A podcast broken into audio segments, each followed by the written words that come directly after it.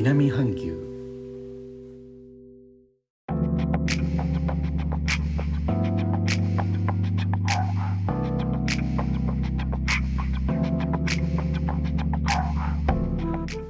インドネシアから高野です。今日のジョクジャカルタは雨が降ったり止んだりという天気でしたがわずかな晴れ間を使って洗濯物を干すことができました。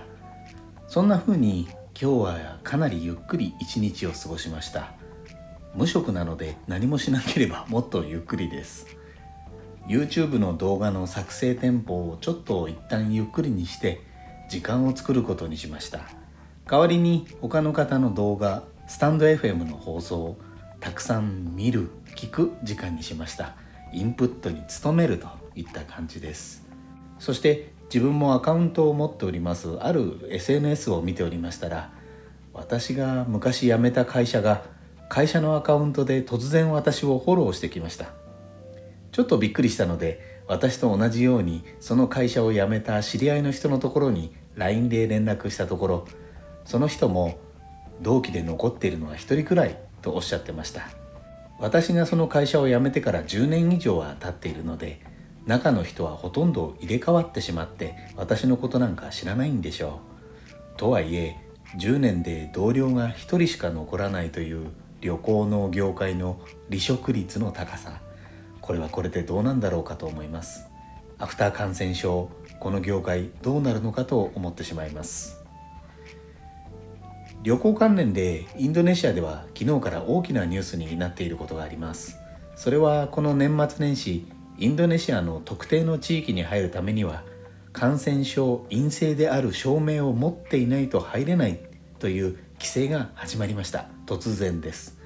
インドネシア国内の空港などでは混乱も起きているようです。規制の実施が明らかになるにつれてスラバやソロそして私の住んでおりますこのジョクジャカルタも12月18日から来年の1月8日までは感染症陰性であるという証明を持っていないと入れないということになりました。今日のインドネシア国内のインターネット上のニュースなどを見ておりますと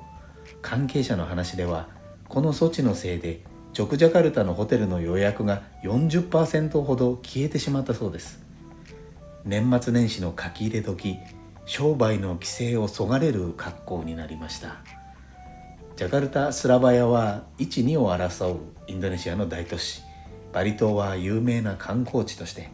そしてこのジョクジャカルタもそういった規制の対象になるくらい観光や帰省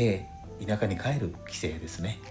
そういった人が年末年始多いということを表しています。大規模な移動を避けられるということはうまくいけば感染者数目に見えて減る方向に行くきっかけになるかと思いますがホテルの予約が消えてしまったということで経済に与える影響も大きいです。バランス非常に難しいところに来ているなと思います。